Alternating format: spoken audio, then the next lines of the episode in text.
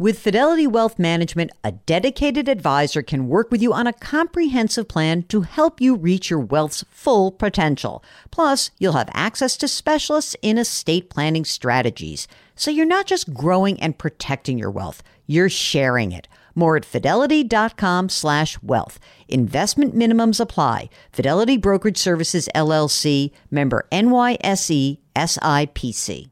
And now, a word from our sponsors at Betterment. If you're listening to my show, you're looking for tips on how to work smarter, not harder. And let's be real, you're already working hard to earn your money, but how do you make sure that your money is working hard for you? Here's how. With a Betterment automated investment and savings app, your money will go to work. They've got technology that will provide you with advanced tools, and they're built to help maximize your returns, not to mention your time. They have expert-built portfolios of low-cost exchange-traded funds. You know I love those exchange-traded funds. There's automated investing technology, and as part of that, automated rebalancing. Many of you have been asking about rebalancing, and it sort of feels like a hard thing to do on your own. With Betterment, easy peasy. They do it for you. Visit Betterment.com to get started. Learn more about high-yield cash accounts at Betterment.com. Investing involves risk. Performance is not guaranteed. Cash reserve offered through Betterment, LLC, and Betterment Securities. Betterment is not a bank. Welcome to the Jill on Money Show. It is Monday, January 24th, and I know the excitement is brimming over. Tax season officially opens today. I know. I'm sorry. But look, it's going to be a crazy tax season. We talked about it. We are going to conduct an interview with Ed Slott. We're going to make sure you know what you need to know about this tax season. Just go easy. Don't have great expectations that it's going to be like smooth sailing, because there are going to be some stumbles along the way. If you have questions about your tax situation, shoot us a note. Just go to JillOnMoney.com, click the contact button. It's right there. And we would be delighted to walk you through what you need to know about this tax season. And if it is something other than taxes, we're also happy to hear from you. Maybe it's retirement. Maybe you're just getting started. Maybe you've got a brand new job. Maybe you're considering a new job. I don't really care. Neither does Mark. We just want to know what's going on, how we can help you. Don't forget to check the box that says, would you be willing to come on the program? If you are, it's so much more fun. So just check that box and we're here for you. Okay, so here's something a little bit different. I am inviting you guys to join a webinar. Yeah, I'm co-hosting a webinar with Brent Weiss. He's a certified financial planner and head honcho, one of the head honchos, I should say, over at Facet Wealth. The webinar is called Your Money in 2022, What's News, What's Noise, and What You Need to Do. We'll put a link to the registration in the show notes, but it's going to be fun and it's going to be, you know, an hour. It's not going to be 5 hours, okay? It is on January 27th at noon Eastern time. There are limited spots available, so you should register if you can. All right, so check it out. So today we have a very good news bit here, because this very patient listener named Skip, we tried to connect with him last week. We had technical snafus. Do you know how great Mark is as an executive producer? He wanted to get Skip on the air so much that he actually took the time and said, Skip, let's figure out how to make this work technically. And Skip, Mark got in touch with you and you did a little dry run. So let's hear how you sound, Skip. Go for it. Hi, I'm Skip. Can everybody hear me? You sound good. And you got a nice voice. So Skip is on the line from Connecticut. And Skip, you wrote to us about what? What can we help you out with today? So here's the situation. And first of all, let me stop by saying, listen, we are big-time listeners of your show and enjoy just hearing other people's scenarios in terms of what their investments and what their financial pictures are like. And everybody's situation is a little bit different, but I got to tell you, you've helped us a lot over the years, and I just wanted to say that first. Thank you. That said, our situation is a little bit complicated, so I'm going to try to summarize it. But I'm turning 62 in February, and I'm looking at retirement. My wife is 51. She is looking to continue her career until at least 55. And we've accumulated assets over the years, and generally we feel pretty good about where we're at. But you know, we're not financial planners. We think we're doing a good job. And I just wanted your perspective on, based on what I'm about to share, whether or not I feel that I'm positioned to retire at 62, and my wife is going to continue. One of the reasons that I'm reaching out is we did a little bit of a analysis, which outlined what we spend or what I spend on an annual basis. So I have a pretty good handle on that. But one of the things that I was concerned about is I ballparked the fact that I spend about $50,000 a year. And when I went back and actually crunched the numbers and literally accounted for what I spend for gas, what I spend for going to big box stores, it was more like $100,000. Isn't that amazing? I just want to stop you right there. I know exactly what you mean. So there is a part of this planning process that is eerily familiar to anyone who has ever thought about diet. And that you sort of say like, I know I'm doing fine. I eat this many meals. But then, you know, you do one of these crazy diets. One of the things that they encourage you to do, say at a place like Weight Watchers, is like write down everything you eat. And then once you do that, you're like, whoa, oh my goodness. I think it's the same thing with spending money. I mean, I know that there's a part of it that makes you feel a little compulsive. Like when I say to people, how much do you need to live on? And people are like, well, I don't really know. And I say, well, you should account for it. And then you sound like a miserly weird person because you're trying to account for every penny. So I am not the kind of person who thinks that you should drill down and stay on top of this every single day. But as you just learned, it is easy to bury certain expenses. And unless you really account for them, you don't get a good picture of what your need is. So I am not trying to create like compulsive penny by penny counters in all of you. I'm just trying to get a sense of what we need so we can figure out what you need to do next, right? So if it's not 50 grand a year and it is 100 grand a year, there's no judgment there. It's just like, we want to know what the number is. So where did you find of that extra 50 grand? What did you miss in the analysis? It really, I don't know if it was a miss so much as I come from humble beginnings in terms of my background, and $50,000 to me is a lot of money. And so I ballparked it in my head. Oh, interesting. But then when I really peeled away the onion and I looked at everything that was coming out of our bank account, and I'm old fashioned, so I take a certain amount of money out of the bank a week. And if I run out of that money, I don't take out more. So I know the drawdown rate or the burn rate of which I'm spending on a monthly basis. And when I took a step back and I completely tallied that up over a year's worth of withdrawals, it showed a very different picture than what I thought. All right. Well, I'm glad we know the picture, right? Like, so that's good. Yeah. Let me ask you something, Skip. How much do you earn right now? About $180,000 a year. Okay. And how about your wife? How much does she earn? $190,000 a year. And she gets roughly about a $70,000 a year bonus. So it's really like she's making at least $250,000 basically, right? Yes. Okay. Yes. And you're both contributing to retirement plans? Yes, we max out. Tell me about the money that you guys have saved. So what's in your retirement plan right now? So what's in my retirement plan is with respect to our IRAs, it's about a little over $1 million. We have liquid cash in the amount of $950,000. And then I have a pension that's the present value is roughly $800,000. What's the monthly that you could draw on? 100% JNS, I'm estimating about $35,000 a year. Is your wife going to be entitled to a pension as well? Yes, she'll be entitled to a cash balance plan pension. Okay. How much is the cash balance? My cash balance is $100,000. Yours is $800,000. What's hers? The pension is $800,000. My I also have a cash balance on top of that of $128,000. Oh my. Okay.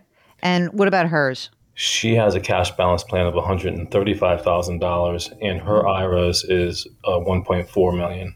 You said IRAs. Are you lumping that together of like 401k or 403b or anything like that, or do you actually have IRAs? We actually have IRAs. Okay, that's a lot of money.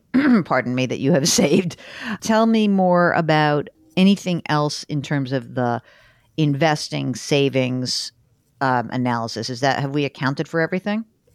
In terms of investments, we have another about $312,000 that are in, I wouldn't call this investments, but I have a fixed annuity and an indexed annuity, which we're using as part of to fund my child's college education. So we're self-funding it. The reason we came into that money is bonuses and things that I got over the years. And I said, you know, I don't want to worry about his college fund. I want to put, I want to set it aside. So we using those vehicles for that. How old's the kid? He's 5. Wow, dude, you started late. Really late. My God. But you got it going. Only one child? Only one child. Who's your insurance agent who sold you those annuities? How did you get involved with this? I have an advisor that do you that I work with. Yes. Do you really have an advisor? Do you have a salesperson? I have both. I have an agent plus an advisor. Is it the same person or two separate people? Two separate individuals. So who sold you these annuities? The advisor or the agent? The advisor. Is this somebody who's a certified financial planner? Correct. And the premise that he used for annuity for college was what? Like just throw it in here, the money will be here for college versus instead of using the Connecticut Higher Education Trust? No, protection of principal in terms of downward market, also to get a little bit of the upside when the market goes up. Obviously not as much as you would get if I was in the market. When did you put this money in the annuity? 2020 and 2021. Skip. Did you ever watch those claymation Christmas time specials where it was like, I'm the heat miser? Right now, I am the heat miser. My hair is straight up. Mm-hmm. My body is red hot and tingly, and I'm really trying to hold it in. Okay. And I do not want to throw your advisor under the bus because I'm scared that he's like your cousin or something. So who is this person to you? Any real relationship? No, he's an advisor that I've been working with for probably 6 or 7 years now. What else does this guy do for you? Does he do the IRAs? Yes. Yeah. How much do you pay him? $12,000 a year. Tell me more information. So we have established that you have a boatload of money, $1 million IRA, cash of $950,000. Your pension right now is worth $800,000 or $35,000 a year, joint and life survivor. You have a cash balance of your another pension cash balance of $128,000. Your wife has a cash balance of $135,000. Your wife's IRA is about $1.4 million. You got $312,000 in the fixed and index annuities. And what else? Is there anything else I need to know? My wife has a non-qual of $15,000. Okay. And an HSA of $97,000. Ooh, that'll be good when her old man husband needs it. Well, I have one too for $32,000. That's great. That's a very good thing to have for the future for you. When you retire, what happens for health insurance? Do you guys get it from her work or do you have an ongoing health insurance ability through your employer? I get it through her work. What happens in 5 years is that she retires, you're on Medicare. Then what does she do for health insurance in 5 years? She's actually pumping up her non-qual. Mm-hmm. So that if she decides to leave at 55, which she probably won't, but if she does, and sometimes, you know, that's not our choice, we'll have sufficient funds to cover healthcare. Okay, fair enough. And so her non-qualified, you said, is $15,000 right now? Correct. And that's in addition to your non-qualified cash of $950,000, right? That's right. Okay. How about your house? What's it worth? $400,000. Mortgage? None. Wow. Any debt? Any other debt? No debt. We know that you need to spend $100,000 a year. That's your real number. At age 67, what's your Social Security? $3,227. You know, you're not going to spend $300,000 on college. Is that just like, did you overfund that because you figured, college, grad school, and we're done? No, we weren't specifically. There's a question mark whether or not he's even going to attend college. So we just wanted to, since we had the money, we wanted to set it aside. So that's different. Why is that? Is he special needs of some sort? No, I just don't have a lot of confidence in whether or not he's going to go on to to a higher ed or do something different. But I wanted to make sure that I had something set aside for purposes of being able to help him out to the extent that he actually needed it. And then we'll have access to those dollars later. I see. Okay. Is that why the advisor suggested the annuity? Like, did you have that conversation with the advisor? And he said, well, I'm just trying to say that. Yes. Yes. Right. Yes, so, yes. Okay. So now we're letting your advisor off the hook a tiny bit for that, because it sounds to me like you sort of wanted something in between. Like, I want to save for college, but if he doesn't go to college, I don't know. Maybe I want something else. That's exactly right. Right. Okay. Exactly right. It's still a crappy advice. It was still an absolute crappy piece of advice. And I'm going to explain why. Let me go big picture with you. Okay. I have, I got your picture, right? You ready? Yeah. You're in great shape, like completely great shape. You can create your own little pension plan with all the money that you have accumulated. Yeah. Okay. Yeah. But like, it sounds to me like you do like a little bit of consistency. So let's just pretend. Correct. Your pension benefit at $35,000 a year, does that start at 62? No, I won't start my pension benefit until 65. Okay. So let's just say that let's just play it out let's just pretend you did it at 67 for the heck of it. Okay.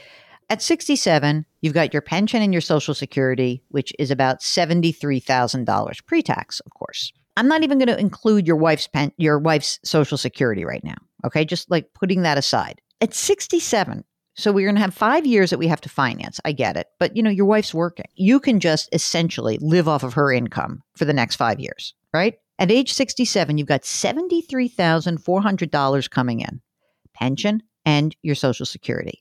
You have so much money that you can generate, you know, let's just say, I mean, really back of the envelope here, it's almost like $4 million that you have. There's no problem.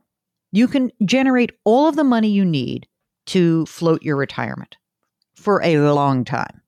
Like, you're not running out of money. The kid's going to get money. I am pretending that all the annuity money is spent on him. Okay. So, you know, what you're looking at here is a situation where you've plenty of money to generate what you need. So even if I said you have your $1 million, right, in the IRA, she's got 1.4. Let's say out of your cash, I'm going to pretend that we're only going to have access to 600 of that cash. I don't know why. I'm just going to do it for the heck of it.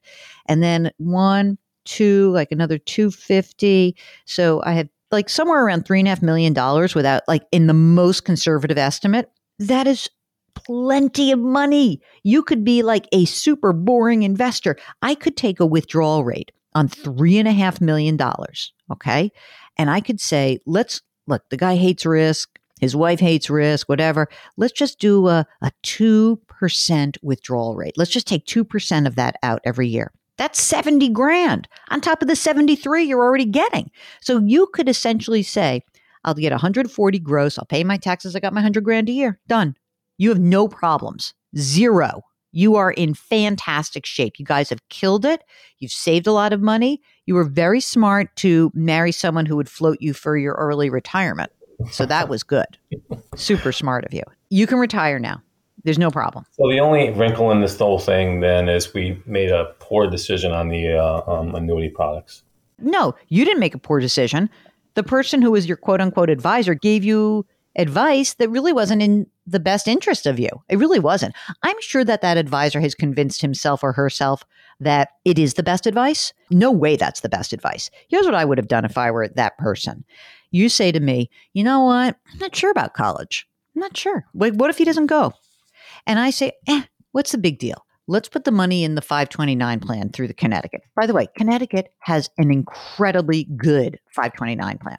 The other part of this that I think is kind of interesting, when you look at the tax advantages for the Connecticut plan itself, contributions to the Connecticut Higher Education Trust are deductible up to $5,000 a year for a single or $10,000 for a joint return. So you were robbed of a great tax benefit. And again, let's just pretend that you said, I don't want to put $300,000 in this, which I would never have told you to do anyway. But even if you had done $10,000 a year for 5 years, you could have gotten a deduction against your state income tax. Why did we leave that on the table? All right, now, I can't go back in time. Now you have this stupid annuity. The clock ticks on that annuity, meaning that there is a surrender charge, which means every time you buy an annuity product, what happens is you have to go through a period of time that passes before you have a fee to get out. Here's the surrender. Okay, here we go. Declining surrender charge based on a 10-year schedule, meaning if you blow out of this contract within year one, you have to pay a 9% penalty. It goes 9, 8, 7, 6.5, 5.5, 4.5, 3.5, 2.5, 1.5, 0.5%. 10 years where you have a penalty to get out. So we're not blowing out of this thing. You're stuck. And that's annoying to me. The other piece of this, which is even if it were a really smart piece of advice that like you want flexibility, you know how you get flexibility? You don't buy an insurance contract. You keep the money in an investment account that is maybe a little bit more boring in its allocation, but you have access to it. Now I'm locked into this. I'm going to try to, I need to get out of this heat miser mode, right? I really do. I'm in it now with you. and I don't want you to and I don't want to make you crazy either. Like you have so much money that you are thankfully do not have to actually feel so bad about this. You could have made a much bigger mistake. It's not even going to be a problem because you're such good savers. Thank you very much, Jill. Have you done your estate planning? Yes. All right. I'm so happy you talked to us. Thank you for hanging with us. And let us know if there's anything else we can do. If you, like Skip, have been given advice about where to put money for education that's not a Section 529 plan, I would love to hear from you before you sign on the dotted line, okay? Before. So all you need to do is go to JillOnMoney.com, click the contact button, let us know what's going on, and we'll get you on the air. And not every state's 529 plan gives you a tax deduction. Before you sign on the dotted line, do give us a holler, okay? Very good. Now, let me tell you some more business here. Beginning of the week, tax season is opening. Just bookmark JillOnMoney.com because we're going to have I got to write a lot about the tax year, and I'm putting together a post right now. And it's confusing. It's going to be very confusing, especially around that child tax credit. So I know a lot of you are going to have questions about that. So just bookmark JillOnMoney.com. And while you're on the website, sign up for the free weekly newsletter. We'd love for you to get that. It's great. And you can subscribe to our sister broadcast, Eye on Money, wherever you get your podcasts. We like to remind you to do something nice for someone else today. And our mantra here at the program is grit, growth, grace. Thank you for listening, and we'll talk to you tomorrow.